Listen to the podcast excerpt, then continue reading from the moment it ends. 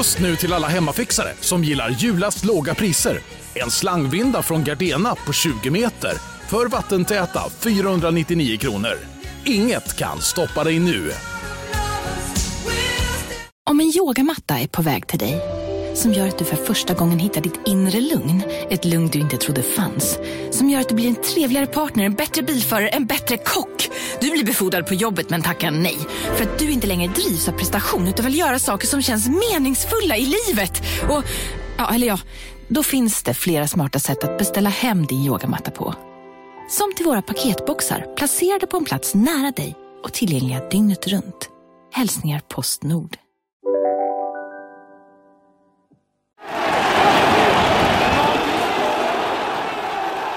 Och nu är det Hearts i åttondelsfinal. Exakt, det är ju en lite kortare väg genom den skotska cupen än den engelska FA-cupen, men de har redan klarat av Wraith Rovers i det som ju då är the greatest day of the Scot Scottish football calendar. Alltså omgången i början av januari när de stora klubbarna går in. Det kan ju inte ens du se fram emot. Fjärde rundan. Alltså, jag febrar väl inte, det kan jag tyvärr inte påstå.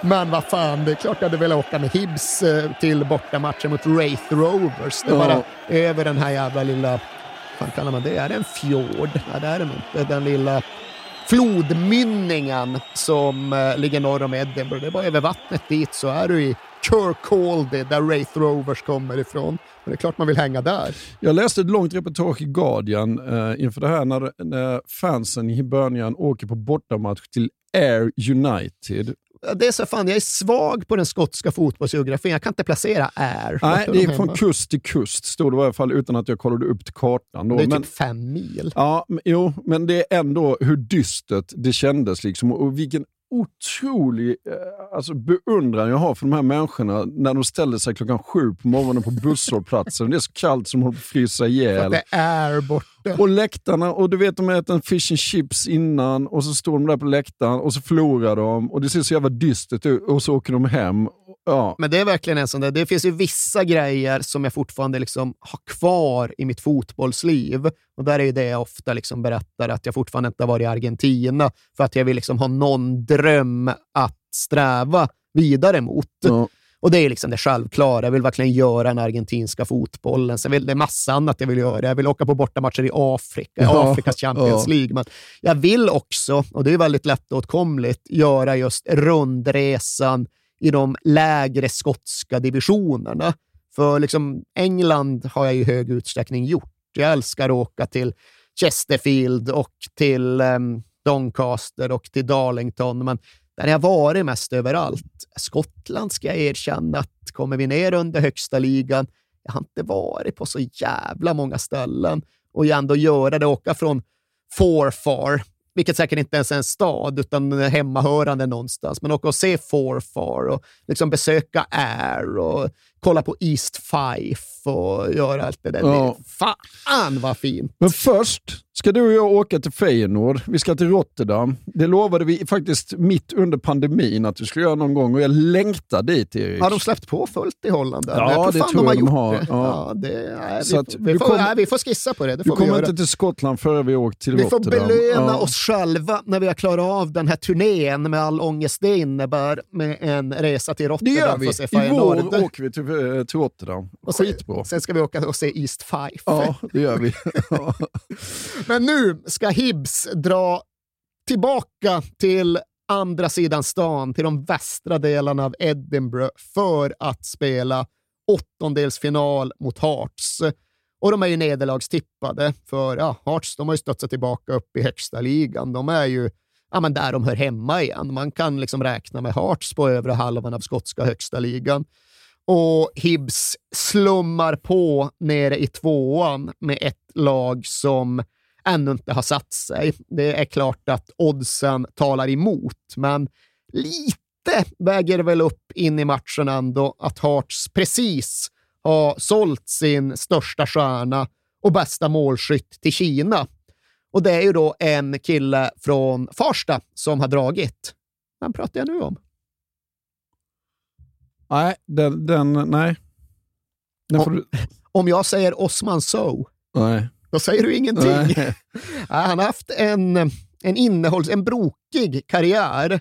Spännande proffsbana där han på något sätt, han har liksom varit baserad i Skottland. Måste ha gjort ett halvdussin olika skotska klubbar. Alltså han heter Osman så? Ja, vad, ja, vad, men, men, men, men, jag trodde det var någon sån där kryptisk jävla ledtråd. Man vet ju aldrig. Nej, jag har ingen aning vem det är. det, det är en första kille med rötter i tror jag, Senegal som har haft ja. en ovanlig karriär i och med att han aldrig har spelat på högsta nivå i Sverige. Men har ja, men just varit mycket i Skottland, han har varit i Kina. Han var en sväng i Moldavien, ja. kanonklubben Dacia Chisinau. Ja. Och nu vet jag fan om han inte är i Thailand. Aha. Men han pikade, tror jag att vi kan säga, i Hearts. För han var deras main man. Okay. Fram till det att han drog till Kina i januarifönstret 2016. Liksom Hibs åkte och tänkte, fy fan vad skönt. Vi slipper i alla fall Osman So. Nu kan vi ha en chans. Ja. Men det såg ju trots detta inget vidare ut. För ja, precis som i 5-1-matchen, finalen 2012, så tar Hearts tidigt en 2-0-ledning. Och det är otäckt, för ja, det här kan ju också rinna iväg. Men ja, alltså de inblandade själva, Alan Stubbs och spelarna, de menar ju att på ett sätt så hjälptes vi väl här av att det var just Hearts vi mötte.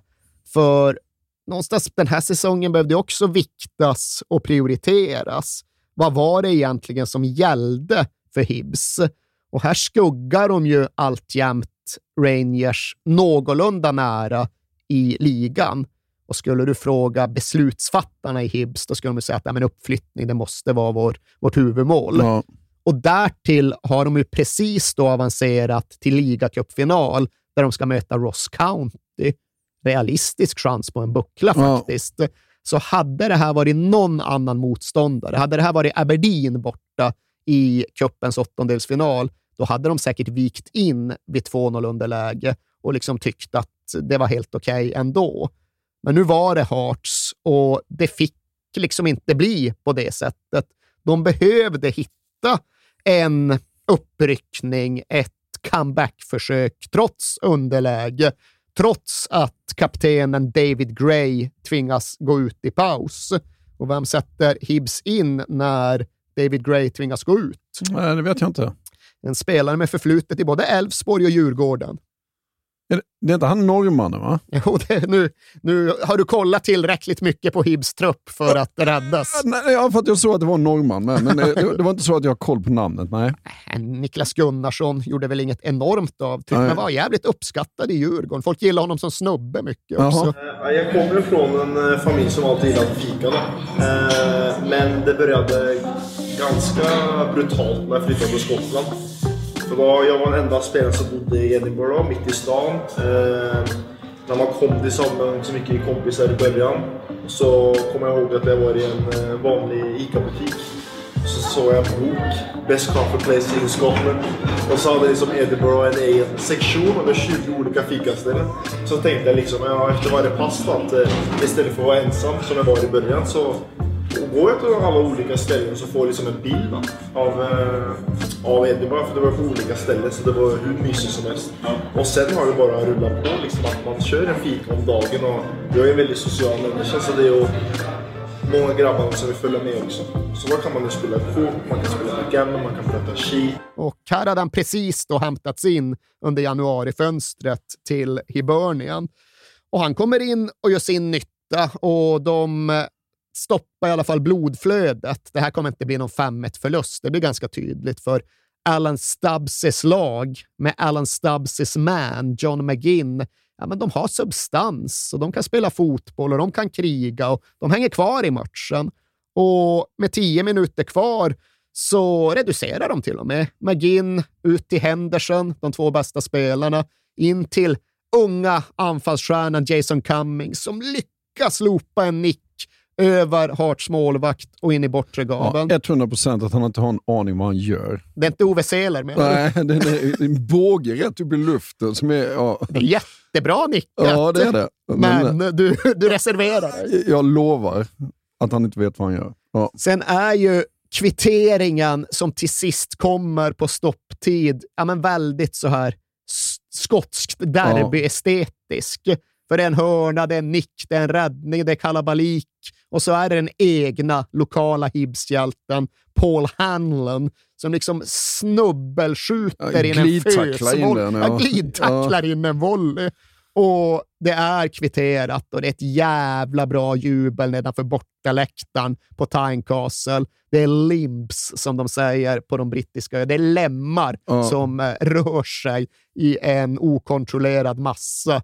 Och det är ja, men ett jävla fint ögonblick i sig, men det är också, som Alan Stubbs i efterhand säger, matchen där allt faktiskt förändrades. För det är högre insatser i ett derby. Du tar med dig mer därifrån än du gör från någon annan match. Och den där upphämtningen, den där moralen, den där karaktären som Hibs visade när de inte vek in trots 2-0 underläge mot ett bättre lag utan en skadad lagkapten. Ja, det tog de sen med sig vidare framåt. De var ett lag när de åkte till Tynecastle. De var ett annat när de åkte därifrån. Och de kände ju sig som segrare. De mickade upp någon jävla docka i omklädningsrummet och körde Sunshine on Leith där på Tynecastle tills någon bara slog av strömmen halvvägs in. Ja. De bara kapade strömmen och det var då tydligen en docka som inte var batteridriven, för Sunshine on Leith dog där och då. Men den skulle komma att återvända den här säsongen. Den skulle komma att återvända ganska snabbt, för kryss i cupen, ja då är det retur. Ja, till råga på allt höll jag på att säga. Att, att de spelar retur också. Ja, nej, det, det, det är krävande Ja, det att ta sig inte lätt, igenom ja. en skotsk säsong. Ja. Nu var det i alla fall kort resa. Det var inte så att någon skulle till Air eller till Dingwall. Nej. De skulle bara tvärs över stan. Men nu hade ju Hibs ja, just någon form av segelvind. De hade en känsla av att, ja vad fan, inte nog med att vi kvitterade och kom tillbaka. Vi var ju bättre än Hearts och de ligger på övre, övre halvan av högsta ligan. Vad fan, vi, vi har ju någonting här. Och den känslan förstärks naturligtvis när de tar ledningen efter bara några minuter av omspelet. Och återigen är det då Jason Cummings med sina block, blonda lockar och sin local hero-aura som stöter in ledningsmålet. Och Sen tycks det i och för sig bli så att Hearts kvitterar. De har en boll i nät och det är en forward med sju år i Sölvesborg och Kalmar som har gjort mål. Ja, Ja, nu har du det jobbigt. ja, det har jag. Du trodde att du kom undan med Melker Hallberg och Daniel Andersson, men Jag var jävligt nöjd där ja. Nej, han gjorde sen kanontransfern raka vägen från Kalmar till Röda Stjärnan. ja, det säger man inget. Det är inte många som har gjort den övergången, Nej. men nigerianen Abiola Dauda har ju det. Ja, Och efter Belgrad hamnade han i Edinburgh och här trodde han att han hade kvitterat i derbyt, men det hade han inte. Det blev bortdömt och det blev det även när Hearts hade bollen i nät en andra gång i andra halvlek. Också rätt tajt. Också underkänt och till slut blir det som ett derby kan bli. Det blir tio man på vardera sida, det blir ett rött kort hit, ett rött kort dit, men till sist så håller Hibs undan, vinner matchen, avancerar i cupen och nu finns det ingen jävel som kan dra ur strömmen när de kör Sunshine on Leith över PA samtidigt som spelarna går sitt varv och tackar publiken. Och det är också en sån där ögonblickssituation som folk har pratat om i efterhand. Att ja, vi hade ju några lokala. Vi hade ju Hanlon och Stevenson och McGregor, men här, precis då, liksom minuterna efter en derbyseger, Sunshine on Leaf spelas, Easter Road sjunger mangrant. Då insåg de nya spelarna, de inhämtade spelarna, vad Hibs är för någonting. De insåg vilken kraft som trots allt ändå fanns i den här klubben och även det var något de kunde bära vidare med sig framåt.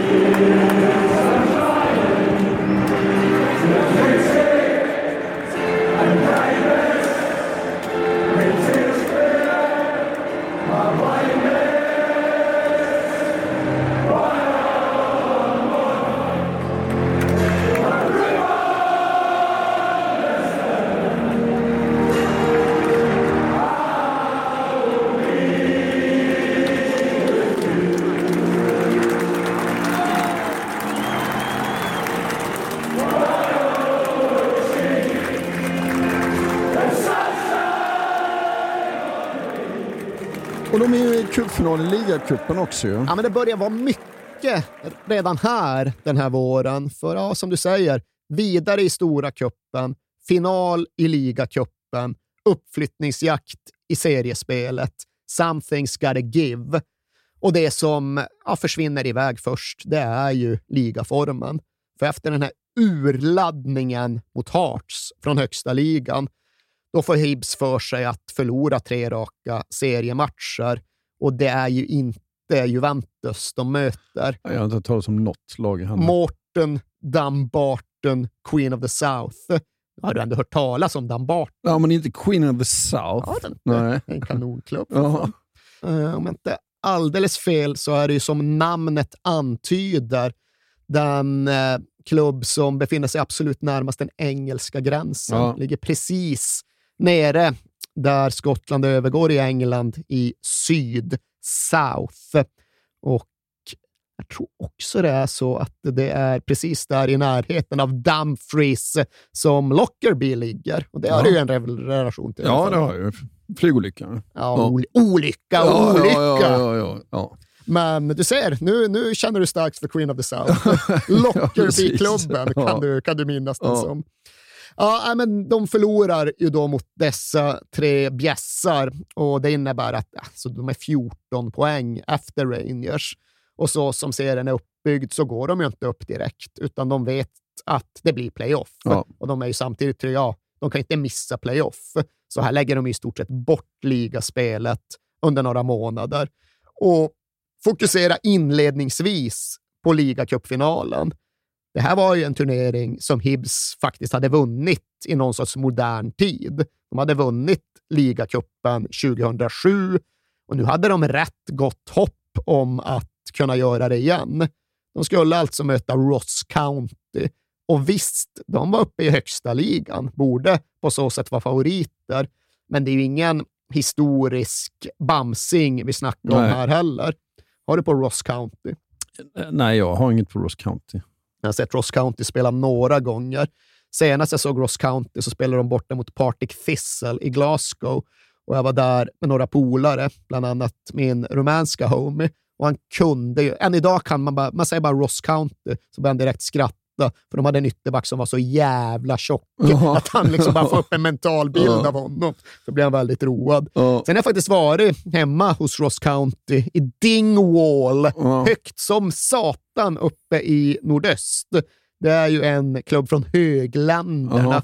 Och Dingwall är ju, inte fan vet jag vad det är, egentligen sista utposten mot några hybrider eller någonting. Det blir fel kust i och för sig, men ja, inte klassisk fotbollsmark. Ingen klassisk fotbollsstad. bor väl typ 5000 i Dingwall. Ja. Och fram till den här dagen hade Ross County vunnit absolut ingenting under klubbens hela historia. Men det var ju inte någon förbannelse för den saken skulle. De var bara den typen av klubb som såklart aldrig vann Nej. någon stor buckla. Och inte fan, de tog väl, vad kan de ha tagit med? De kanske tog 5 000 till Hamden Park. Bra ändå, Ja. hela stan. Men Hibs åkte ju dit med lätt 35 000. Ja. Så liksom styrkeförhållandet på så sätt var ju rätt självklart. Och trots då divisionsskillnaden så dikterade Hibs villkoren i den här finalen. Eh, Henderson och McGinn och McGoachum där, de håller i bara så de kan spela. Och Ross County, de får retirera och gå på kontring. Och problemet var ju att det där omställningsspelet gav resultat. Ross County tog ledningen. Hibs kvitterade. Hibs hade fortfarande mera matchen, men nu närmar vi oss matchens slut och vi är stort sett inne på stopptid. Och var ju Hibs i ett sånt läge? Hibsinget. Är Hibsingit. Ja. Och det får man ju sannoliken säga att de gör i precis den här situationen. För att ha då en mittback som heter Liam Fontaine och när han ska försöka avvärja en Ross County-omställning precis i slutet, ja, då lyckas han ju med någon typ av snedsparket, liksom bara destruktivt ingripande som ger öppet mål åt en Ross County-spelare som bara tacksamt skickar in den och så har de vunnit sin första buckla i klubbens hela historia och så har Hibs misslyckats spektakulärt ytterligare en gång. Och det tar jättehårt på dem, för de kände att de hade det, men att de på något sätt de inte ens själva förstår ändå lyckades slänga bort det. Jason Cummings sa att han ville slänga sig från en bro och Darren McGregor sa att det var det värsta ögonblicket i, det, i hans liv. Och det var väl, tror jag, i anslutning till just den här besvikelsen som Hearts människor triumferande passade på att verkligen liksom aktivera ett kampanjarbete. De körde ju lobbyverksamhet mot vilka som nu bestämmer över den skotska upplagan av den brittiska ordboken för att just få Hibsinget inkluderat ja. i nästa upplaga. Ja. Nu är det ju inte längre någonting, liksom bara en liten smal, skämtsam fotbollsreferens, utan nu funkar ju det här på ett övergripande plan. Alla i Skottland förstår vad som åsyftas när vi säger Hibsinget. Ja. Och det händer ju hela tiden. Det upprepas ju gång på gång, så det här har ju substans och relevans. In med det i ordlistan.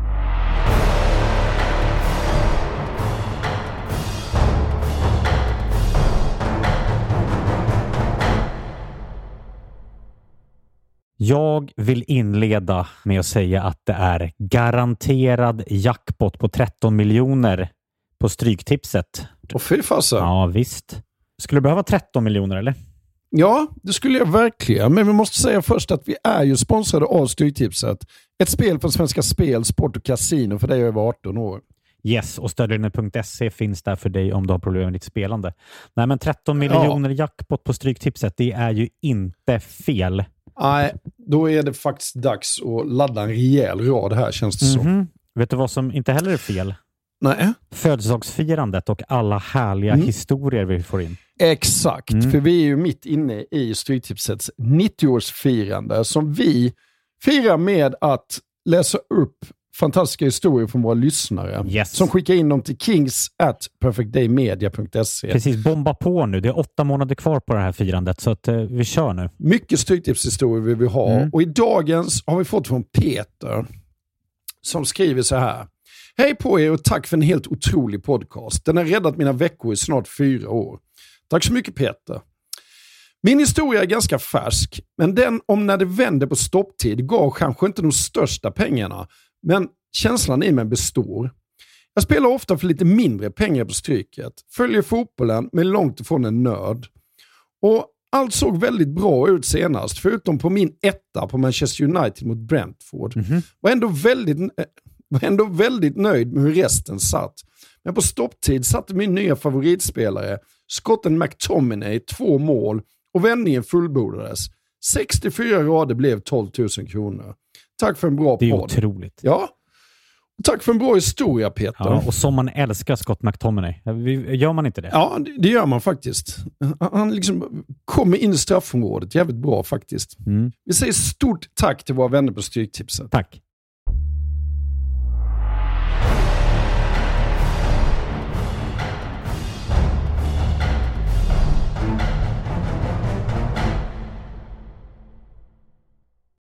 Svintungt såklart, men eh, de är ju kvar i skotska cupen. Ja, de är det, men de har tvingats till ett omspel mot den andra av höglandsklubbarna, alltså Inverness Caledonian Thistle. De hade lottats mot dem på hemmaplan och var ju väldigt inne på att okej, okay, nu dödar vi det, nu löser vi det, så kan vi lägga kuppen åt sidan och fokusera på den här ligacupfinalen. Men så blev det inte. Det blev kryss, det blev omspel ja. och Hibs tvingas ta bussen upp till högländerna och Inverness några få dagar efter supersmällen i ligacupfinalen. Och folk är ju helt övertygade. Det finns ju inte en molighet, som Hasse Backe hade sagt, att det här, de här spillrorna till fotbollsspelare klarar av att borsta av sig själva och prestera i den här typen av bortamatch precis den sortens fight som ett bräckligt Hibs alltid förlorar. Mitt i veckan, kallt och jävligt, vind som satan, färsk besvikelse, storvuxet motstånd som piskar in fasta situationer mest 90 minuter igenom. ah, det här går ju inte. Men det finns ju någonting i detta stabbslag som är av större substans än vanligt. Och Hibs åker upp och gör det bra. Ja. Liksom fokusera, okej okay, nu kör vi. In med två bollar ganska tidigt. Okej, okay, nu ska det vara klart, men äh, det är ju aldrig så enkelt i en Hibernian-värld. För med kvarten kvar, ja, då reducerar ICT, som de kallas, och sen börjar ju bombardemanget.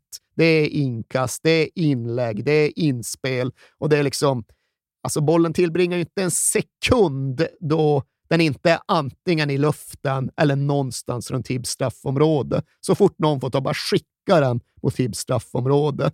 Och det där är ju tufft att stå emot, men det går ändå hyfsat för Hibs har en ganska erfaren och eh, pålitlig målvakt som heter Mark Oxley. Men med bara några minuter kvar så går Mark Oxley ner för behandling. Och det framstår verkligen som att han försöker maska, försöker fördröja tiden. Och folk blir galna på Mark Oxley uppe i Inverness. Han blir varnad för maskning, men tydligen har han faktiskt eh, legitima skäl. För han har gått och tappat sin kontaktlins ja. och upplever inte att det funkar att möta det här liksom inläggsregnet med svag och suddig syn. Så de får lov att plocka av en linslös Mark Oxley och istället slänga in en oprövad finländare som heter Otso Virtanen. Men fick inte Oxley varning här för maskning? Han fick varning för ja, maskning så, ja. och det innebar att han blev avstängd ja. i en eventuell nästkommande cupmatch. Men ett problem i taget här för Hibs, för till att börja med får de ju sätta in den här Otso Virtanen för att debutera. Och det såg tydligen inte särskilt stadigt ut. Det svajade som 17 och han hade problem med både liksom auktoriteten och inläggen och det mesta. Och att Hibs ändå håller ut, det är väl trots Virtanen snarare än tack vare ja. Virtanen. Och på vägen hem i den ändlösa bussresan från högländerna, då sitter ändå Alan Stubbs och hans stav och konstaterar att ja, nu när Oxley fick den här varningen, har drabbats av den här avstängningen på grund av sin lins, så måste vi fan agera, för vi kan inte ha Virtanen i mål i en cupsemi på Hamden Park. Det är ju som att ge upp på förhand. Så vad har ni på scoutingavdelningen som väl består av ungefär en kvarts tjänst. Vad, vad kan vi få in för målvakt på nolltid, trots att det inte är ett öppet transferfönster? Vad kan ni ge oss? Ja, vi kan ge Conrad Logan. och Conrad Logan, det var då en irländsk målvakt som hade tillhört Leicester under en ganska lång period. Och det talade väl till hans fördel. Men sen talade det väl till hans nackdel att han aldrig hade fått spela för Leicester, att han hade varit utlånad typ åtta gånger under sin tid där och att han nu under de senaste 16 månaderna överhuvudtaget inte hade spelat en fotbollsmatch. Men Conrad Logan var det som gick att få in och därför var även Conrad Logan det som Hibs tog in. Och från en väldigt undanskymd tillvaro så slängdes han då rätt in på Hamden Park och Hibernian-fansen fick för första gången stifta bekantskap med sin nya målvakt på uppvärmningen och de trodde inte sina ögon. Nej, för att de där 16 månaderna, någonting han hade gjort under de månaderna måste ju vara ätit. Va? Han var ju tjock. Han var jättetjock. Alltså inte liksom så här lite liksom fotbollsrund, utan såg du Conrad Logan bara på en gata, du sa ja, där är den tjocka killen. Ja. Alltså, han hade ju chipstuttar. Ja. Man såg ju på hans liksom målvaktströja att det här ser inte klokt ut. Och Det är också så att Stubbs och de andra har liksom erkänt i efterhand att ja, men det är klart att vi också reagerade så. Ja. alltså, vi kände inte till den här killen mer än liksom till namnet och kanske hade kollat lite videoklipp och sådär, men sen kom han upp och är tjock. Ja.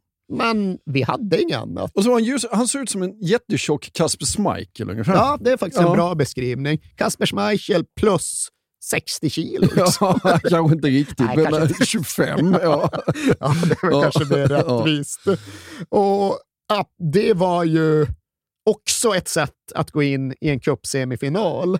Men sen är det givetvis så att historien förstärks och förbättras av att Conrad Logan visade sig vara en gigantisk, lite plufsig jävla vägg till målvakt. Alltså jag älskar honom. Alltså, Ja, Han har stamtavla också, Ja. för han kommer då från Donegal på Irland och det är målvaktsland. Ja. Därifrån Pat Bonner kom, därifrån Shay Given Ah. kom. Så han hade ju lite liksom att brås på. Men Han är helt går- sensationell. Ja, han går ut på Anden Park och han räddar så friläge på friläge på friläge. Och någonstans mitt bland dessa frilägesräddningar så kan ju också Hibbs spela lite fotboll och de vaskar fram en straff just före paus. Och det är ju också en historia i sig. För det är då den här Jason Cummings, som vi nämner ibland, som ska slå straffen. Och det är ingen diskussion om den saken, för det är just liksom den stora, karismatiska unga anfallsstjärnan. Det är the golden boy liksom. Ja. Han har the swagger, han har frisyren, han har precis gått och klippt sig och det har han gjort av en anledning när det är tv-kameror och semifinal. Jag tror lite han är Dunfermlines Totti, känns det som faktiskt. Jag gillar att han är Dunfermlines Totti Nej, också. det är det jag menar i början i hans Han vara Dunfermlines Totti, det tycker jag. Ja. Nu så tycker han ju sig vara Dunfermlins, eller möjligen Hibernians egen Andrea Pirlo. Ja. För vid 0-0 i skotska cupsemin, då går han ju fram och så ska han vara en saltsnubbe som ska slå en Panenka-straff. Ja. Och grät, den är omtalad, den har jag hört talas om liksom många gånger, långt innan jag började titta på just det avsnittet. Det är liksom the worst Panenka ever, liksom, går fem meter över. Och utifrån den, de förväntningarna blir jag lite besviken. Ja, den slickar ju ribban. Ja, den gör ju Ja, faktiskt det. Den är väl två, tre decimeter över. Men oavsett vilket så är det inte riktigt läge att missa en Panenka-straff i en cupsemi. It is Jason Cummings. Oh, he's tried to be far too cute and clever. Not the stage to do something like that. Well, if you're going to do this, you better make sure it hits the back of the net.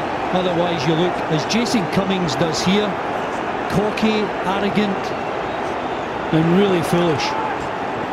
What a chance for Hibs to get to a cup final. Och han, den gör ju en inte besviken, för han gör ju sen efter matchen en del intervjuer och får såklart vad fan höll du på med Cummings? Och då svarar jag liksom på fullaste allvar att jo, men för jag hade just gått och klippt mig, så jag kände mig lite som Pirlo in min new barnet. And I thought I had a bit of Pirlo in my locker. Apparently not. liksom, jag ser då en Ja, händelsekedja. ja, ja, Man hade klipper sig, känner sig Pirlo-lik och sen fram och liksom svävar iväg straffen på Ja. Handen Park. Jag ska naturligtvis lägga ut den här på BVK Podcast. Det gäller ju att ha i åtanke då att detta är liksom en semifinal i kuppen och han kan bli stor hjälte. Men Du får leta lite grann också, för han gör två olika intervjuer efter matchen. Och I den ena så säger han bara det här om att han trodde han hade lite Pirlo i, sitt, eh, i sin Ah. verktygslåda. I den andra säger han det här om att han kände sig som Pirlo Ja, i sitt nya absolut hår. veta. Men jag undrar om jag... Har, har jag lagt ut någon gång på sådana misslyckade Panenka? Du la väl ut Alan Kermogant när han försökte för Leicester Ja. och sen blev besjungen med den här fantastiska Men la jag balladen. ut fler sådana misslyckade? totally För det- shit from the start. Ja, ja. Men det är ju jävligt roligt att titta på. Ja, men liksom. det här räcker, så ja. du behöver inte ha något potpurri Nej, men man kan här, lägga ut två här faktiskt. vi vill ha. Cummings missa straff, vi vill ha Cummings eh, säga att han kände sig lite som Pirlo in min barnet. Sen är vi nöjda. Du ska få Cummings och Pirlo. Uh, Alan Stubbs tittar själv aldrig på straffar. Det är vissa tränare som har det som, jag ska inte säga en gimmick, men jag upplever det fan som en gimmick, att de vänder sig bort varje gång det blir straff. Stubbs gick in i omklädningen, han gick på toa när det Ja. var straff, kom ut och bara, vad fan, vart är vårt mål? Ja. Cummings kände sig som Pirlo. Det blev inget. Jaha, nej, nej, det tycker väl även Stubbs är sådär, men som tur Det var är... nog jävla tur att han inte såg det. Ja, nej, nej, det var för liksom, det är också, vad, vad sa Stubbs till dig i omklädningsrummet? Han sa inte så mycket, han hade tydligen inte sett straffen. Han sa mest bara att ja, okej, nu är den borta och nu kör vi vidare Ja. framåt. Så det var nog faktiskt tur. Ja. Och tur var ju då också att den här plufsiga Conrad Logan fortsätter storspela matchen igenom. Han tar tre halvrena frilägen. Ja. Alltså inte att det är en ensam kille från mittlinjen, men ändå tre, tre situationer som jag skulle kategorisera som frilägen. Räddar dem alla. Gör ytterligare några bra räddningar därefter. Och baxar ju lite halvt på egen hand sitt Hibs till ett straffsparksavgörande. Och då är det klart att Alan Stubbs inte kollar längre, utan han ställer sig bara och tittar på liksom Hibs-kurvan och liksom går på reaktionerna därifrån för att få veta vad som händer med straffarna. Han gillar inte det här, men Conrad Logan älskar det här. För som sagt, han kommer från målvaktsterritorium. Hans stora hjälte var Pat Bonner och han blev liksom inspirerad till sin karriär i samband med VM-åttondelen mellan Irland och Rumänien 1990, då ju Pat Bonner gör några straffparader som ger Irland nationens största fotbollsframgång någonsin. Och därefter så är det Logan som hemma hos farmor kräver att farmor ska slänga hoprullade strumpor bredvid honom så han kan slänga sig som Pat Bonner med ett ben i luften och på så sätt lära sig rädda straffar. Ja. Nu är han ju i ja, lite sämre skick än han var som tioåring eller vad han nu var hemma i farmors kök. Nu är han överviktig och det är klart att det knakar lite efter alla de här paraderna han ändå har gjort i matchen. Så han kan knappt gå när det är dags för straffen. Han haltar tillbaks in i målet och känner själv att ja, Alltså, jag kommer nog inte kunna göra något pantersprång i det här straffsparksavgörandet. Och då bestämmer man sig för att det är dags för den psykologiska krigföringen. Ja. Så likt en annan Emmy Martinez så går han fram till första Dundee United-skytten och bestämmer sig för att liksom säga och sen ropa till honom hela tiden “down the middle, down the middle”. Han liksom antyder att den här killen han kommer skjuta i mitten. Ja. Och då har han någon psykologisk idé om att det kan nog fan leda till att han faktiskt skjuter rätt i mitten till Ja. slut. Och det är kanon för att jag pallar inte att slänga mig. Och exakt så blir det. Ja. Det är inte bara det att Logan är ute snabbt på frilägen. Han liksom kan även dirigera sina motståndare mentalt. Som en annan Uri Geller så får han bollen att komma exakt där han vill ha den och räddar då den första straffen. The first man to be put on the spot is Blair Spittle. And Logan makes yet another incredible save. Could he be the Hibs Sen, ja, Hibs gör mål. Dags för andra straffen. It's Billy Mackay, and Logan has done it again. This is absolutely astonishing. He has saved both penalties. och har ju i det läget mer eller mindre redan avgjort straffsparksläggningen. Sen Hibs slår in alla sina bollar. Dundee United får också dit den och till slut så är de då i ett läge där Jason Cummings faktiskt ska kliva fram för att skjuta igen. Och fördelen med att vara så väck att man tycker det är en bra idé att köra en usel Pirlo-straff i semin, det är ju att man inte riktigt låter sig nedslås när den går över, utan han tycker fortfarande att han är en riktigt sval snubbe. Han går fram och tänker att det här ska bli kul. Då kanske de glömmer bort den där första straffen. Och visst, jag tänkte väl att ifall jag missar så kommer nog mitt huvud att pålas upp utanför Easter Road. Men jag kände ändå att det här var liksom en bra plats att vara på. Och som sagt, han är ju, han har ingen koll, så när han väl ska fram och så frågar liksom de andra, "Ah, is this for the winner? Aj, aj, ah. Då liksom skiner han upp, garvar han, går fram, slår en rätt vissen straff, Ja, men den är i alla fall efter marken. Jag, lä- jag läste att lagkamraterna de, de satt och svor att det skulle inte förvåna om han gör en pilo till nu. Ja, det, han var väl kanske inte just... ja, Det var ingen akademiker-typ, det var ingen grubblare, denna Cummings. Men han var väl den där också figuren som tenderar att liksom få solskenet på sig, Ja. tenderar att landa mjukt till slut, att saker och ting går rätt. Och här slår han en ganska vissen straff, men den går in för att det verkar som att målvakten också väntar sig en Pirlo till. Han Ja. står ju bara där. Ja, ja, och bollen är liksom en halv meter ifrån honom, men han rör sig inte. Nej. Och Hibs har vunnit. Hibs med en tjockis i mål och en dåre på topp har gått till den stora skotska cupfinalen. Och möjligheten att vinna den är ju inte jättestora för en klubb från andra divisionen. Det har inte hänt sedan 90, jag tror det hade gått 78 år sen just kanonklubben East Fife vann Jaha. cupen från andra divisionen. Men nu uppdagades det ju snabbt att den här gången skulle det bli så. För Rangers, tilltufsade, plågade Rangers, de lyckas faktiskt besegra Celtic i den andra cupsemin. De vinner den på straffar och det måste väl ha varit första Old Firm de faktiskt vann efter att de hade skickats ner i dödsdalen. Så det var ju en jävla dag för dem också. Men med konsekvens att ja, nu finns det liksom inget att välja på. Det kommer bli en klubb från andra divisionen som vinner. Och Rangers och Hibs, de hade ju stött mot varandra nu i två säsonger där nere. Okej, Rangers hade någon typ av övertag. Rangers var såklart en sorts storebror, men omöjligt var det ju faktiskt inte. Nej. Den här gången kunde ändå Hibs tillåta sig att drömma lite igen. One mighty kick. Can Jason Cummings make amends? He can! Hibs have done it! Hibs have won it! And Jason Cummings,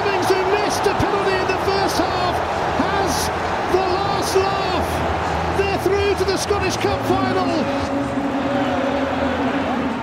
Men innan finalen ska vi avsluta ligan, va? Ja, det ska vi. Och där var ju då kalkylen mer eller mindre sån att ja, vi får släppa iväg Rangers och så får vi acceptera kvalspel.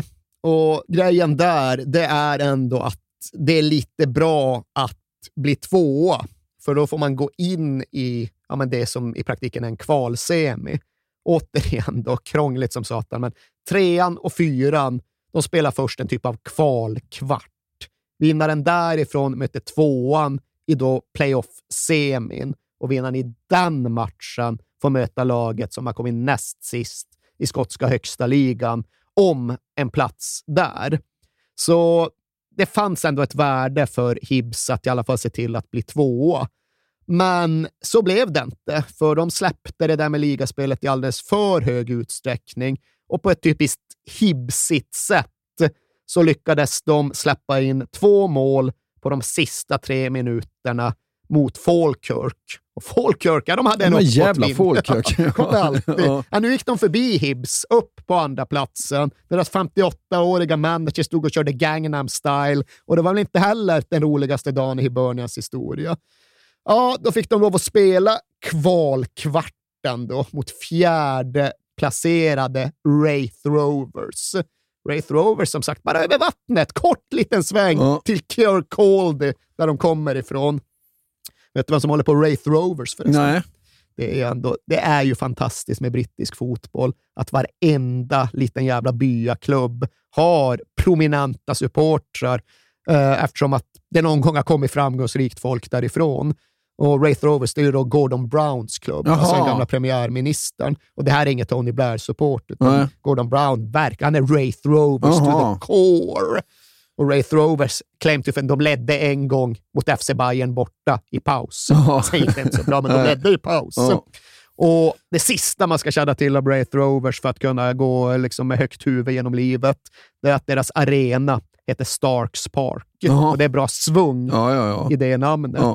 Men jag märker nu att du vill vidare, men det ska vi inte. Nej. För vet du vilken, inte det bästa, men det mest iögonfallande arenanamnet i den skotska proffsfotbollen? Nej. Nej, det begär jag inte. Men Livingstons arena heter då på fullaste allvar The Tony Macaroni Arena.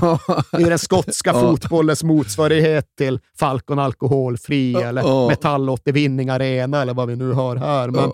I folkmun då känd som The Spaghetti Head. Ja, Inte The Etihad, The Spaghetti Head. nej. Men ja, egentligen är det The Almond Vale. Det vet alla som någon gång har varit där. Men dit skulle inte Hibs, utan de skulle till Starks Park för att möta Wraith Rovers. Och där går det inget vidare. Nej, det är klart det inte gör. Det är inte så att man kommer till Starks Park och tar sig några friheter. Så där torskar Hibs med 1-0. Sen lyckas de faktiskt vända det dubbelmötet genom en 2-0-seger hemma på Easter Road, men det, är ju, det tar ju aldrig slut, det här kvalspelet. Och nu är det ju då Falkirk ännu en gång. Över två matcher. Det är deras 58-åriga manager som kör Gangnam style och det är ju liksom allmänt jobbigt. Men det är klart, Hibs borde vara ett bättre lag. Hibs för hemmamatchen. Hibs tar ledningen hemma, men släpper in ett sent 2-2 mål. Och här är det ju Tjocke-slogan i buren som faktiskt gör ett ganska stort misstag. Det måste vi tyvärr också Ja. ha med i redovisningen. Men ja, ja, det ska väl ordna sig. Så jävla bra är inte Falkirk, men jämn returmatch. Och blir det jämnt, då vet vi ju alla att i slutändan så kommer The Hibs att Hibs it. Ja. Och nog fan gör de det. De liksom, det står 2-2 i returen, alltså helt lika läge. Och där har Hibs två bollar i virket. Borde verkligen ha avgjort. Men såklart så släpper de istället in ett avgörande mål i 93 minuten. Och så var det med det playoffspelet. Det skulle ofrånkomligen bli en tredje säsong i följd nere i andra divisionen. Och så länge hade aldrig Hibs behövt hålla till där nere tidigare. Och den här säsongen, den har ju varit innehållsrik, men den håller ju på att bli den värsta jävla Hibs-mardrömmen sen, i alla fall sen cupfinalen 2012. För en ligacupfinal mot Ross County, när den sjabblar de bort och förlorar typ i 90 och sen en playoff-semi mot Falkirk. Ja, den sjabblar de bort och förlorar till sist i 93. Ja, ah, det är väl bara att vänta in hattricket i den skotska cupfinalen.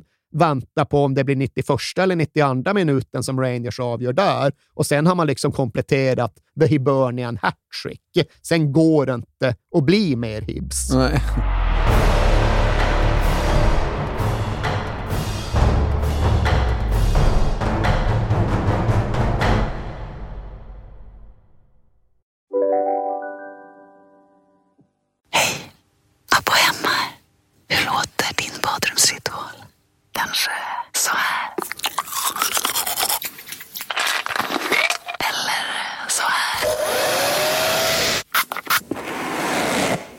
Oavsett vilken ritual du har så hittar du produkterna och inspirationen hos Apohem. Dåliga vibrationer är att skära av sig tummen i köket. Ja! Bra vibrationer är att du har en tumme till och kan scrolla vidare. Alla abonnemang för 20 kronor i månaden i fyra månader. Vimla! Mobiloperatören med bra vibrationer. På Sveriges största jackpot-kasino går hypermiljonen på högvarv. Från Malmö i söder till Kiruna i norr har hypermiljonen genererat över 130 miljoner exklusivt till våra spelare. Välkommen in till Sveriges största jackpot-kasino, hyper.com. 18 plus, regler och villkor gäller. Och hur är snacket inför finalen då? Ja, alltså det är ju rätt mycket så här det ser ut. Stackars jävla Hibs. Här ser ju alla vad som är på väg att hända. För även om lagen i sig är någorlunda jämna så är ju inte klubbhistorierna något annat än entydiga. Skotska cupen, alltså Glasgow Rangers har i det här läget vunnit den 33 gånger. Hibs, ja, de har gått igenom 12 raka cupfinaler utan vinst. Och ser vi bara på de tre senaste så har de 1-11 i målskillnad. Och till och med de som njöt som mest av den här förbannelsen insåg ju att ja, vad fan, det förblir ju kul det här, men nu behöver vi nytt material. Det ser vi fram emot. Det ska bli kul att se vad vi får ut av den här finalen. Och när de liksom funderar över hur de skulle kunna göra sig lustiga, då upptäckte de att hmm, hmm, bara några dagar efter att finalen är spelad, då kommer det ha gått en miljon timmar sen senast Hibs vann cupen. Så det blir ju kanon. Tidigare var det hundra år som vi bröt igenom. Nu passerar vi miljontimmesvallen. Så ja, det här ska bli festligt. Det är liksom de flesta som inte håller på Hibs ganska överens om. Och nej men alltså, Det är inte för stora starka ord att påstå att det fanns ett liksom, inslag av fotbollsmobbing gentemot Hibernian under den här passagen. Och Det blev väl också åskådliggjort bara några minuter före avspark. För okej, nu jävlar, nu är det cupfinal, nu är det Hamden Park, nu är det blått mot grönt. Och nu ramar vi in avsparken med att eh, en klubblegendar från vardera sidan går in med bucklan, liksom ett öra i varsin hand. Och det var det Tony Higgins för Hibs och Alex McDonald för Rangers. Och de gick in där med bucklan i vardera hand och sen kom det till mittcirkeln och då tog bara Alex McDonald den, knallade iväg med bucklan, gå ner till Rangers-kurvan med den, liksom peka på den. Det är vår, vår buckla. Står liksom Tony Higgins på hipsidan. Bara, vad, vad, vad fan händer nu? Det är svårt liksom? för honom att göra samma sak. Ja, alltså. nej, nej, just vad gör man det? Jagar man efter och liksom ställer till en scen? Eller, han gjorde ju såklart ingenting. Och där stod de och såg liksom bortkomna och undergivna ut. Och stora liksom Rangers-tifot före avspark. Det anspelade då på ja, men, ligasäsongen som hade gått, andra divisionsrivaliteten som klubban hade utvecklat, men som nu var slut. Hibs kvar i andra divisionen, Rangers tillbaka högst upp. Gigantiska banderoller. We'll meet again. Don't know where, don't know when. meet again.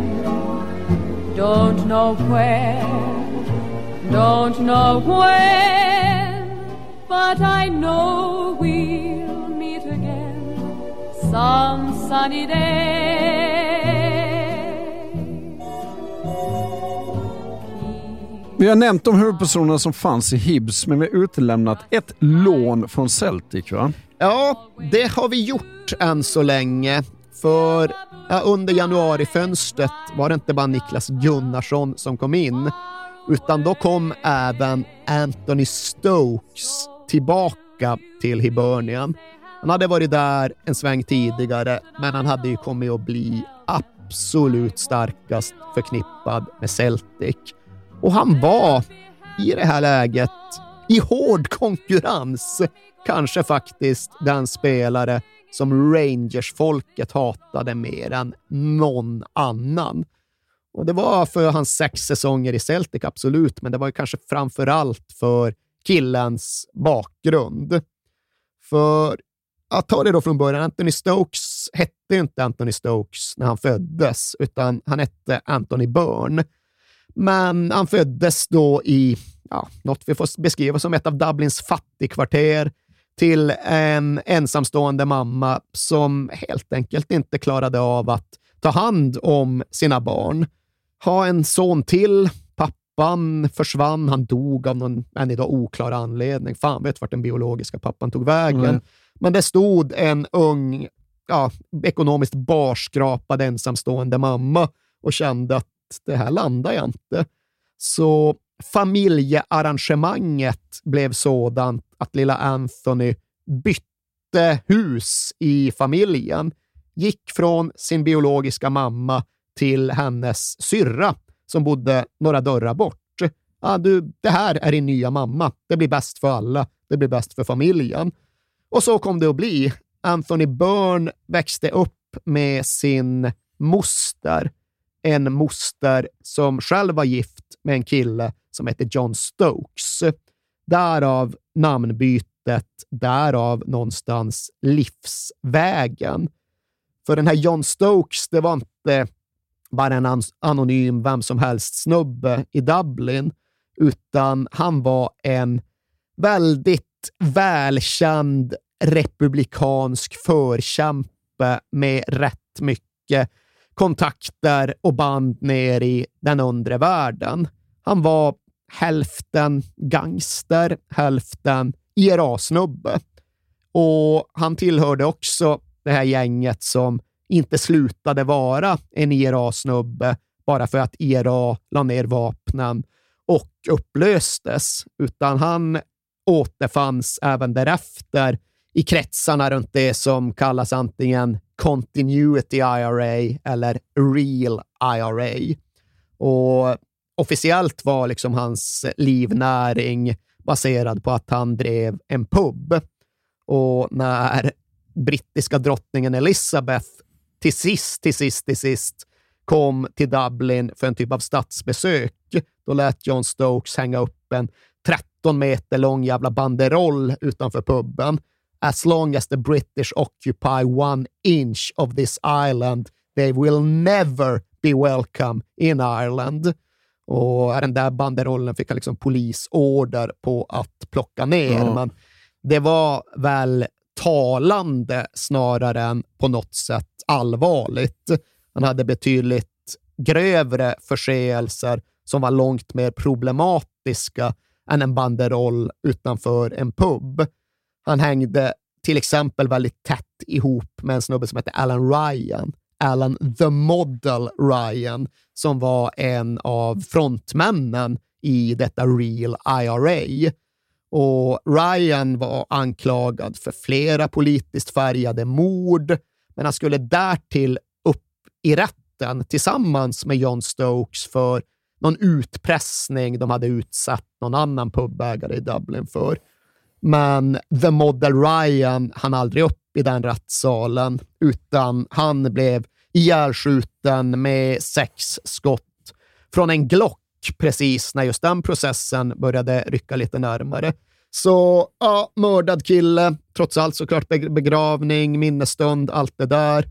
Och på den minnesstunden, ja, där infinner sig Anthony Stokes. Ja. Då Celtic-spelare, då i den typen av position där det uppmärksammas och problematiseras ifall du frotterar dig i real IRA-kretsar. Men inte heller det var liksom den enda kontroversen runt familjen Stokes, utan våren 2015, alltså ett år före den här skotska cupfinalen, då spelade fortfarande Anthony Stokes för Celtic, men så kommer det ut en stor jäkla story i den skotska pressen om hur en annan IRA-gubbe liksom talade vitt och brett om hur han hade varit i kontakt med Anthony Stokes för att planera mordet på Johnny Mad Dog Adair. Och ja, han kommer ju då från den andra sidan av Irlands paramilitära kamp. Mm. Han tillhörde den lojalistiska sidan, den lojalistiska milisen och han skulle då mördas i fängelset och det skulle planeras i samråd med familjen Stokes. Och det är klart att det är ganska allvarliga anklagelser. Det är ganska liksom oh ja. kniviga sammanhang att synas i när man samtidigt representerar en av Old Firm-klubbarna och bor i och runt Glasgow. Så oh. det är klart att det inte slutade bra. Det blev otäckt. Huset där Anthony Stokes bodde med sin partner och deras nyfödda barn, det blev då attackerat flera gånger. De krossade rutorna, de kickade in dörren och Stokes partner var gravid igen med ett andra barn. Och givetvis tog hela den där turbulensen rätt hårt på den unga familjen. Så ja, Stokes tappade, tappade riktningen i sin Celtic-karriär kunde inte spela längre och flyttade därför på lån till Hibernian mot den här bakgrunden. Sen hade han svårt med fokuset även under våren i Hibs, för han var knappt där. Han tränade inte ordentligt, utan han flög mest fram och tillbaka hem till Irland, där då han, dit då hans partner hade återvänt och de var mitt uppe i en separation och en skilsmässa. Och, ja, det var unga barn och ofödda barn och det var en jävla härva ja. det med. Så Anthony Stokes kom med en talang, men han kom även med ett bagage. Och nu skulle han spela cupfinal mot de Rangers som såg honom som ja, men den värsta fotbollsfiende de överhuvudtaget kunde föreställa sig. Och ja, Hur möter man en sån situation? Hur reagerar man på den bakgrunden? Nej, efter det jag har sett så han gör en så jävla bra första halvlek så att jag var tvungen att kolla upp honom och bara tänkte att hur många landskamper gjorde han? Vilken storklubb tog honom sen?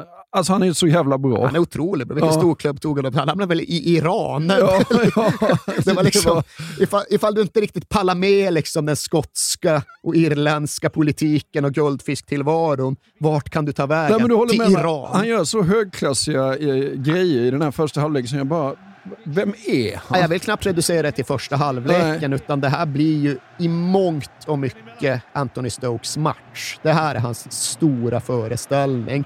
Och matchen hinner ju knappt ens börja. Liksom pyroröken från Rangers-kurvan hinner absolut inte skingras innan Stoke pilar igenom dimmorna, liksom utmanar, vrider upp eh, och bara borrar in bollen i bortre hörnet. Har inte ens gått två minuter då. Two goals against Hibs in pre-season for Wigan in a friendly in Spain. And he's slapped three more past them during the course of the Scottish season. There was more evidence there. Tavernier just slipping. No one near him. Anthony Stokes now is bearing down on goal! Would you just know it? Anthony Stokes on loan from Celtic scores against Rangers. There's a long way to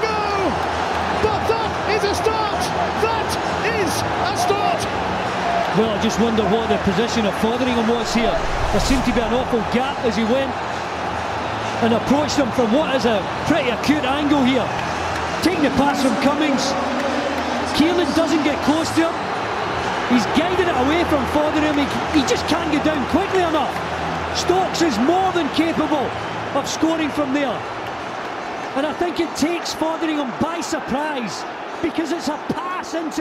Det är också lite notabelt att det är Jason Cummings som passar fram honom. Det är ju inte så att passningen gör målet, men bara det att de hade någon sorts samarbete var signifikativt. För de där hade inte kommit så bra överens under våren. Cummings har vi pratat om och ni kanske har liksom byggt er en bild av honom. Och Stokes, ja, han hade sina prylar och ja, de funkade inte riktigt tillsammans. Det var väl två tuppar i en för liten hönsgård och det blev inte speciellt bra med deras kombinationsspel. Men nu hade Cummings slagit fast fram bollen. Stokes hade gjort väldigt mycket av den och inte ens två minuter in på finalen så leder Hibs den skotska cupfinalen. Och bara det är unikt. Jag tror inte ens de hade varit i ledningen sedan 70-talet Nej. i någon av alla jävla finaler. Men trots allt, vad fan, de är ju Hibs. Ja. They'll find a way to lose. Och mot Rangers var det inte jättesvårt att hitta sätt att förlora, för Rangers var ju helt okej. liksom. Ja. Rangers var ju bra, riktigt bra med skotska division 2-mått. Och de hade fortfarande Kenny Miller. Måste ju ha varit urgammal redan då, har alltid varit urgammal, men med en jävla målnäsa.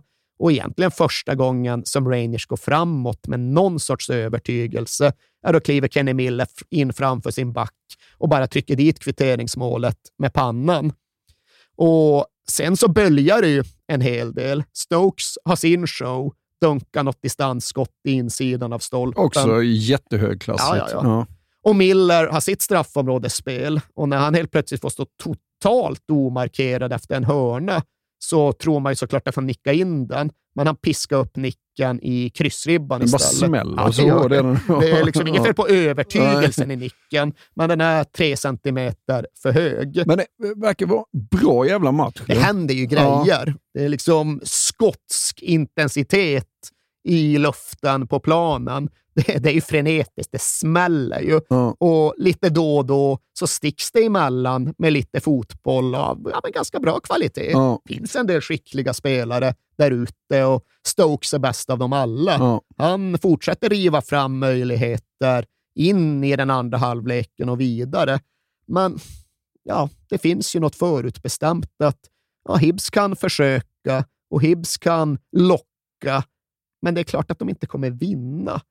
Och efter dryga timmen, ja, då är det liksom den tunga jävla klunsen Andy Halliday i Rangers som på något sätt lyckas eh, marschera uppåt i planen och få utrymme för sin omständiga men ganska tunga vänsterslägga. Ja. och hans distansskott susar in i gaveln. Och så var det väl med den saken. Jaha, 2-1 till Rangers. Det, ja, det kanske inte blir 93 minuten. Det kanske bara blir en vanlig förlust. Ja. Men förlust blir det ju. Halliday.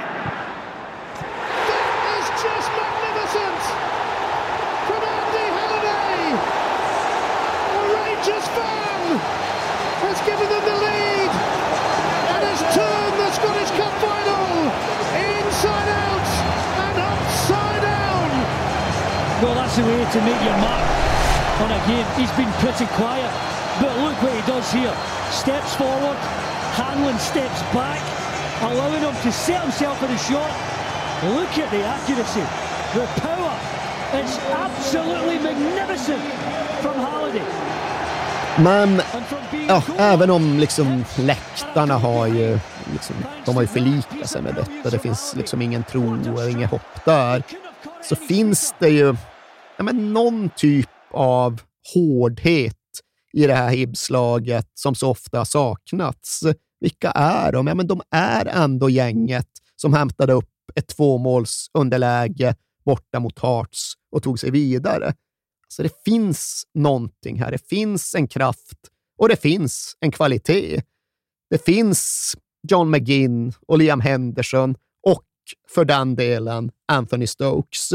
Och det är de två sistnämnda som kombinerar i den 80 minuten.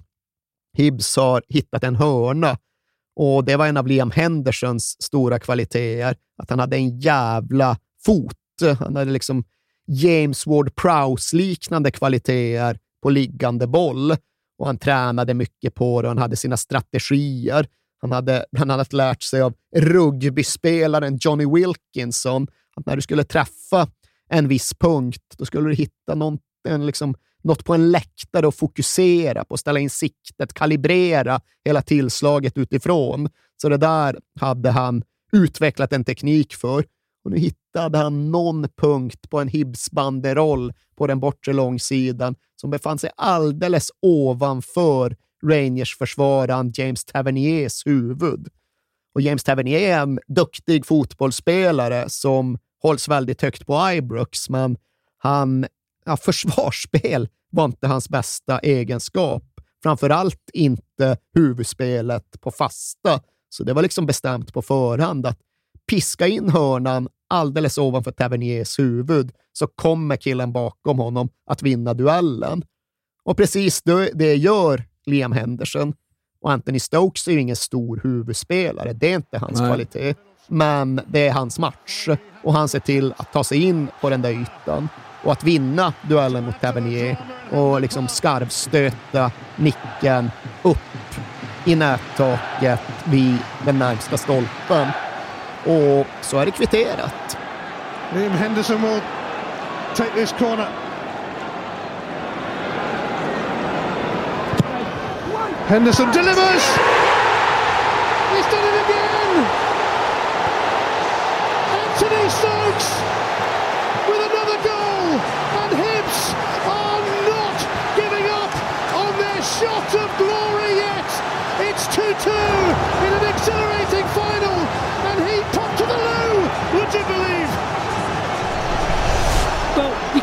A more simple goal.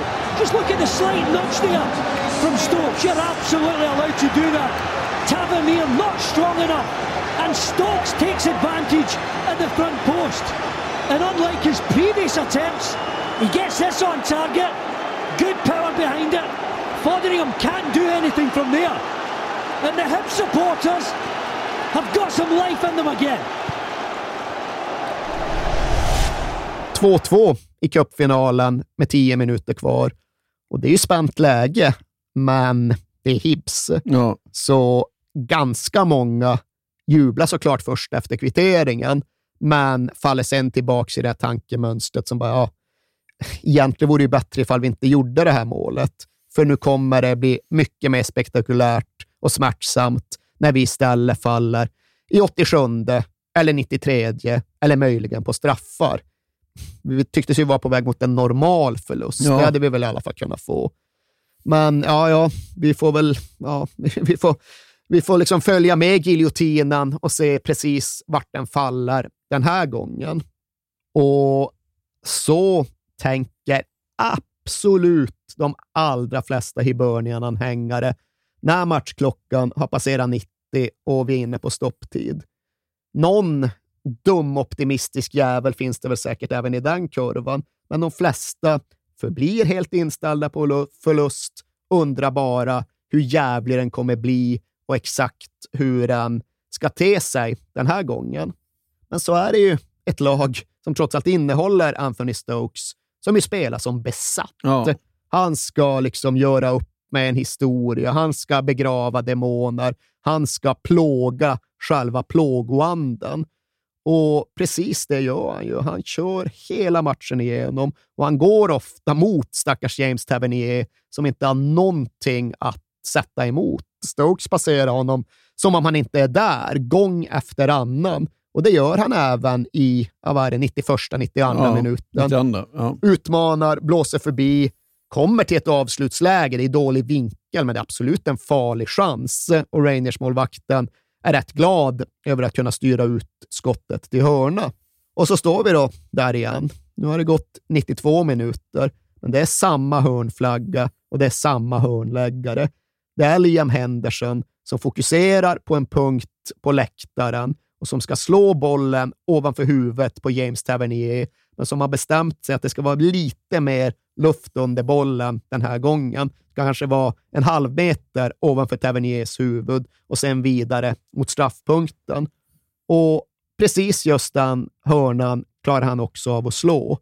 Och när han gör det så kommenterar ju den skotska matchspikern med de numera odödliga orden Henderson delivers. Och det är inte mycket med de orden ifall de inte sätts i en kontext. Och kontexten här är ju att Henderson delivers på ett sätt som gör att kapten David Gray ganska enkelt kan möta bollen, träffa den med pannan, styra in den i nät. Och Hibernian tar ledningen i 92 minuten av den skotska cupfinalen. He's got to be tightly marked this time, Stokes. What a moment this is. It's Liam Henderson to deliver.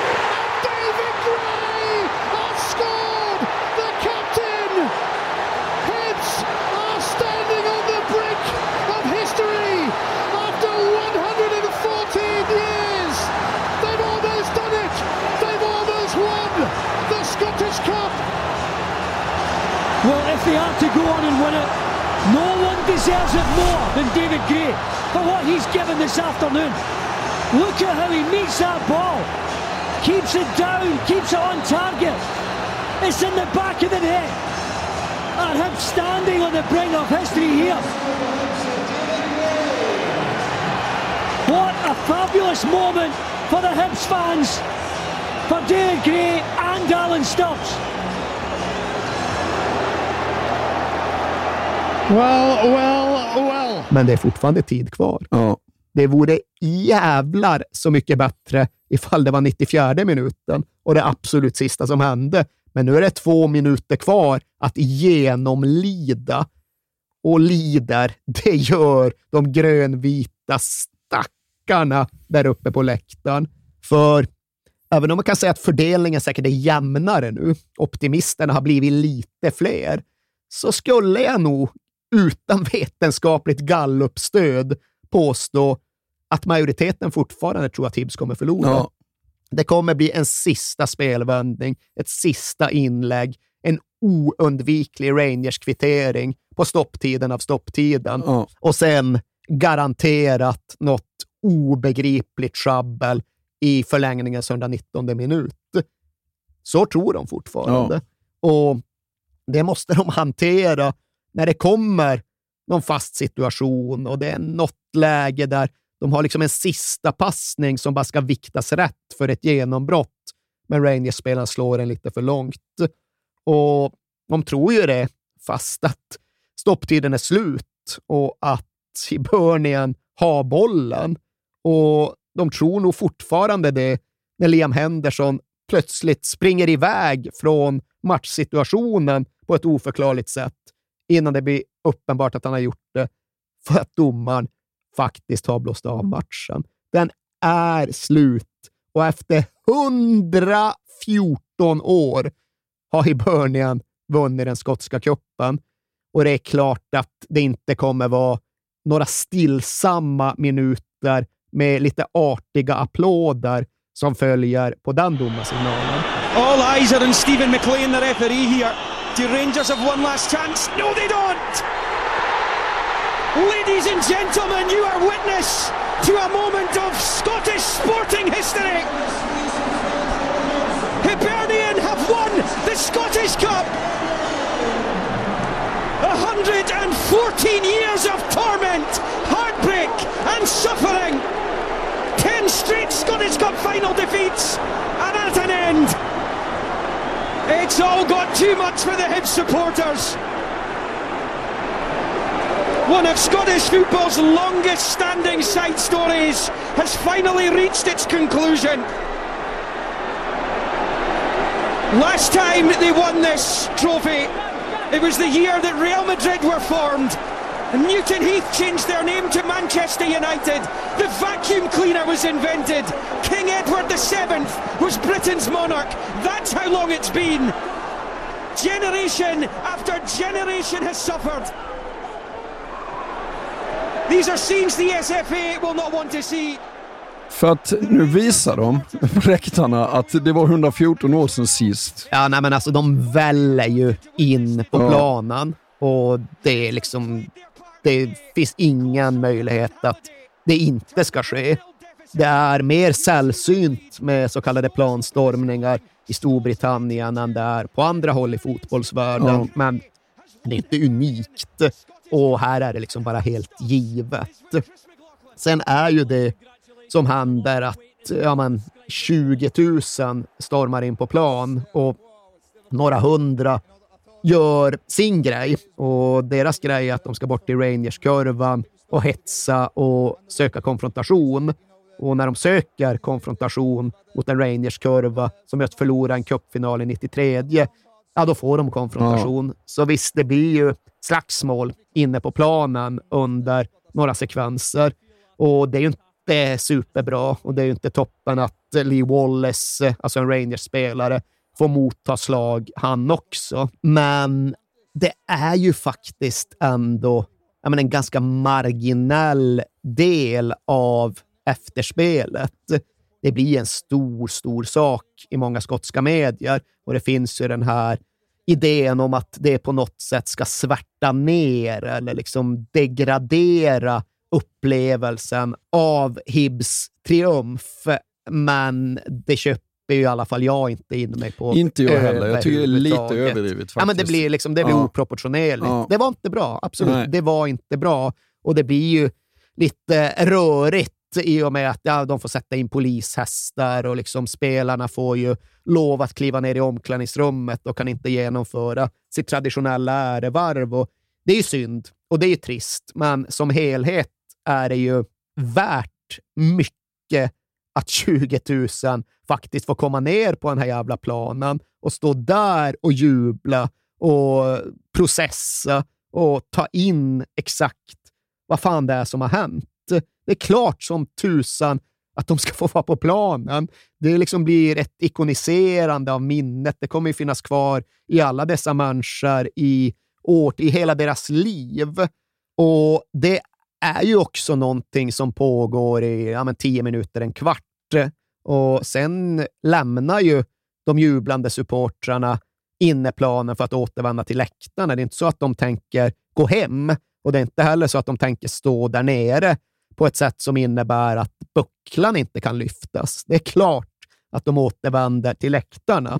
Och när sen bucklan väl lyfts och när det efterföljs av att de drar på Sunshine on Leith i arenans högtalare, då räcker det ju för alla oss andra att titta på Youtube-klippan för att inse att ja, det här, är, det, är det den främsta läktarsång som någonsin framförts på en fotbollsarena? Ja, några timmar efter att jag såg den här ingressen så är vi framme vid detta nu. Jag, jag säger det igen. Jag, såg det 30, jag har sett det 30 gånger. Jag kan inte se nog på det. Nej, men det är helt omöjligt Ja. att tröttna.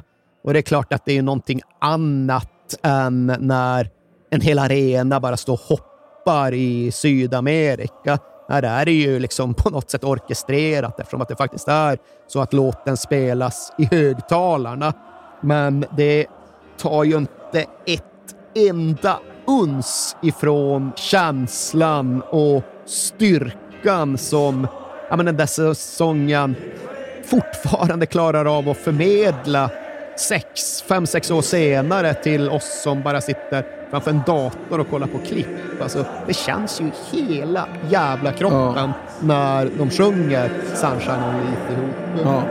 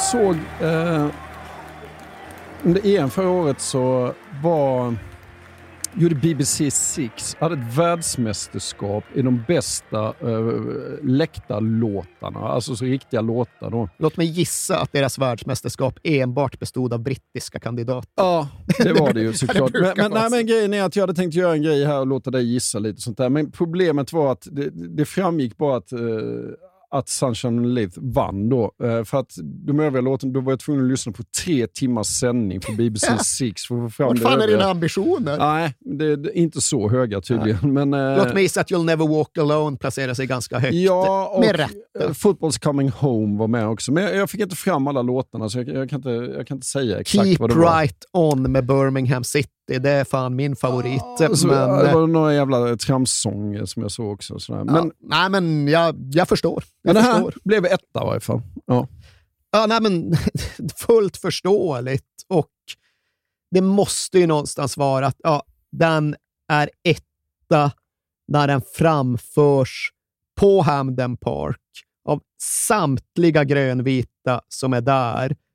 Just den eftermiddagen då Hibernian har vunnit skotska cupen efter 114 års förbannelse.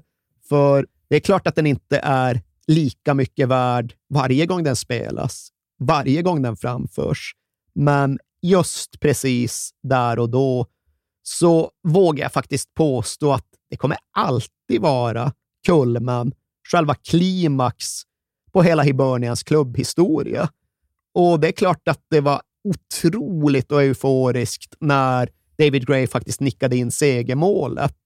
Men det är ändå en fotbollsspelare som nickar en boll. Här är det ju hela föreningen, alla berörda, halva jävla Edinburgh, hela Leith som uträttar någonting tillsammans. Där är det hela klubben och det kan inte bli tydligare eller starkare än det blev. Nej.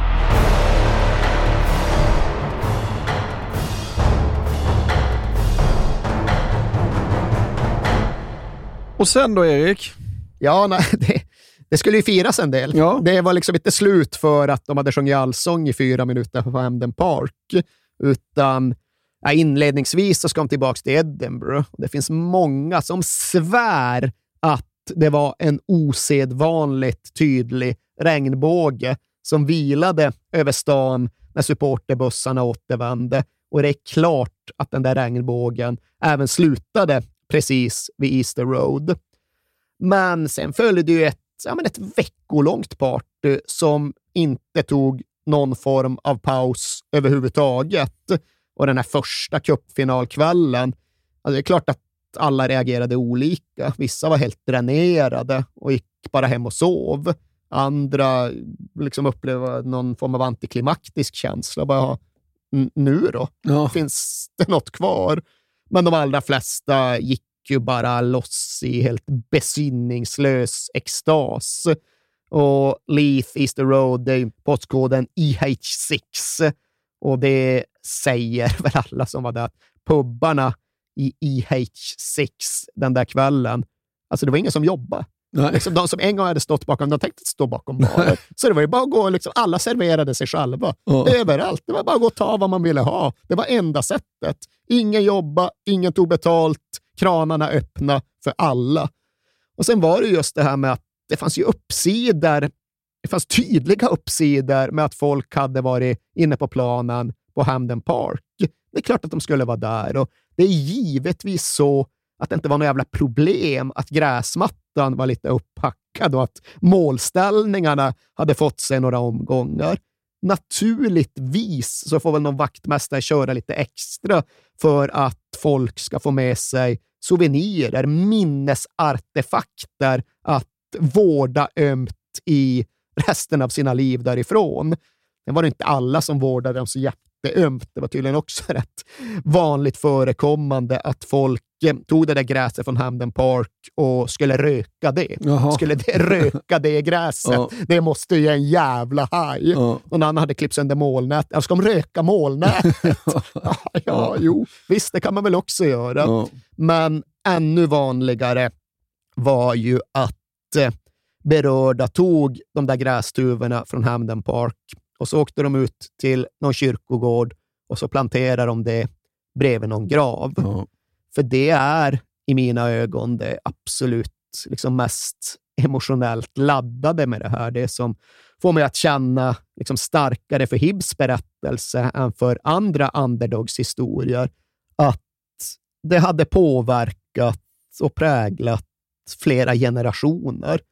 De brukar tala om liksom en föräldralös klubb och det de menar då är ju just att flera generationer har fått växa upp utan en framgång, utan en titel, utan den buckla som de helst av allt ville ha. Och det där är såklart någonting som har suttit i hela Hibs under ja, hela våra livstider, under livstiderna som föregick oss. Det var ju många, många människor, tiotusentals människor, generationer av HIB-supportrar som levde hela sina liv utan att få uppleva det här. Och det är också en grej, ja, men vad särskilde detta från andra triumfer? Det räckte på ett sätt bara med att titta på de Hibs-anhängare som var på Hamden Park. För det fanns en väldigt, det fanns länge runt Hibernian en liksom, tendens, ett eh, tillvägagångssätt som innebar att när det var stormatch, när det var cupfinal, då hade de gamla grejer på sig. Och Det var inte för att de hade någon liksom vintage mode i det, utan det var att när det är cupfinal, då ska pappas halsduk fram. Ja. Då ska farfars mössa med då ska alla de här prylarna som har ärvts ner genom generationer få möjligheten att vara på plats när det till sist sker. Och Jag minns när de vann den här matchen och jag försökte liksom följa jublet från Edinburgh, att det var en anekdot ja, men som berörde mig mer än någon annan. Som berörde mig mer än ja, men nästan någon annan sån här fotbollsnugget har gjort. Och Det var berättelsen om en herre som hade hetat James Boyle. Och James Boyle han hade dött. Han hade gått bort den 17 oktober 2014, 65 år gammal. Och det snurrade runt på sociala medier bilder av hans gravsten. På den där gravstenen så stod det James Boyle, födelsedatum, dödsdatum och så inskriptionen I was a dad, a papa and a partner and I loved them all to bits. Och så lite längre ner. And I supported Hibs, so if they win a cup, let me know. Ja.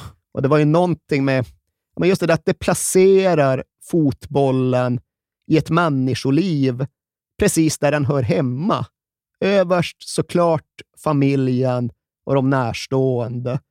Men strax därefter, ändå som en central del av ett liv och en identitet, den där fotbollen, som aldrig hade givit någonting. Inte en enda cup, men som ändå alltid hade funnits där. And if we ever win a cup, let me know. Såklart, det gick ju inte många dagar innan familj och släkt samlades vid den där gravstenen och så liksom bara skylten, lappen. We did it dad. Ja. Och nej, jag fångar mig än idag. Ja, alltså. ja, verkligen. Ja. Och ja, men som sagt, firandet ja, men det pågick i sin mest besi- besinningslösa fas i en vecka från cupfinalhelgen till nästa. Och det är ju så att i Glasgow går det inte att ha segerparader. Det arrangeras aldrig. Henrik Larsson var ju så förvirrad när han kom dit och vann ligan och så fick de äta middag tio mil utanför Just stan. det. Ja, därför att Mm. den fotbollsstan funkar så. Så förgiftad är ju inte Edinburgh, så där blev det parad. Där blev det parad ut mot Leith. Och det ska ju vara den största folksamlingen i stans historia. 150 000. 150 000 Ja. pers ute, grönvita, sträckte ju sig ja, men hela vägen från stadskärnan ut till hemkvarteren, hamnkvarteren. Och det är ju precis samma grej med bilderna därifrån. Att visst, det är väl, det är väl spektakulärt, det är väl kul med liksom tonåringarna högst upp i lyktstolparna, de dödsföraktande med sina, sin pyroteknik och sina bengaler. Men det är ju svepen över bostadshusen som greppar tag i en. För där, högst upp i fönstret på någon nedgången jävla tegelbyggnad, där står det någon 90-årig dam och hänger ut sin grönvita halsduk. Och hon är väl för skör för att gå ner och trängas, men hon är med. Hon är där. Ja. Hon fick se det. Och ja, men när paraden väl var avklarad och när massorna hade gått hem och när pubkranarna till slut hade börjat stängas så tog det inte heller slut. För ja, men det här var verkligen den här typen av vägskäl där det är rättvist att prata om en klubb före och en klubb efter. Och Hibs gjorde med rätta allt för att mjölka hela grejen. De tog den där bucklan från 1874 och så åkte de ut till 114 olika skolor för att visa upp den och för att ge den till de grönvita barnen. Och det var ju såklart 114 skolor för vart och ett av de där åren som de hade gått buckellösa.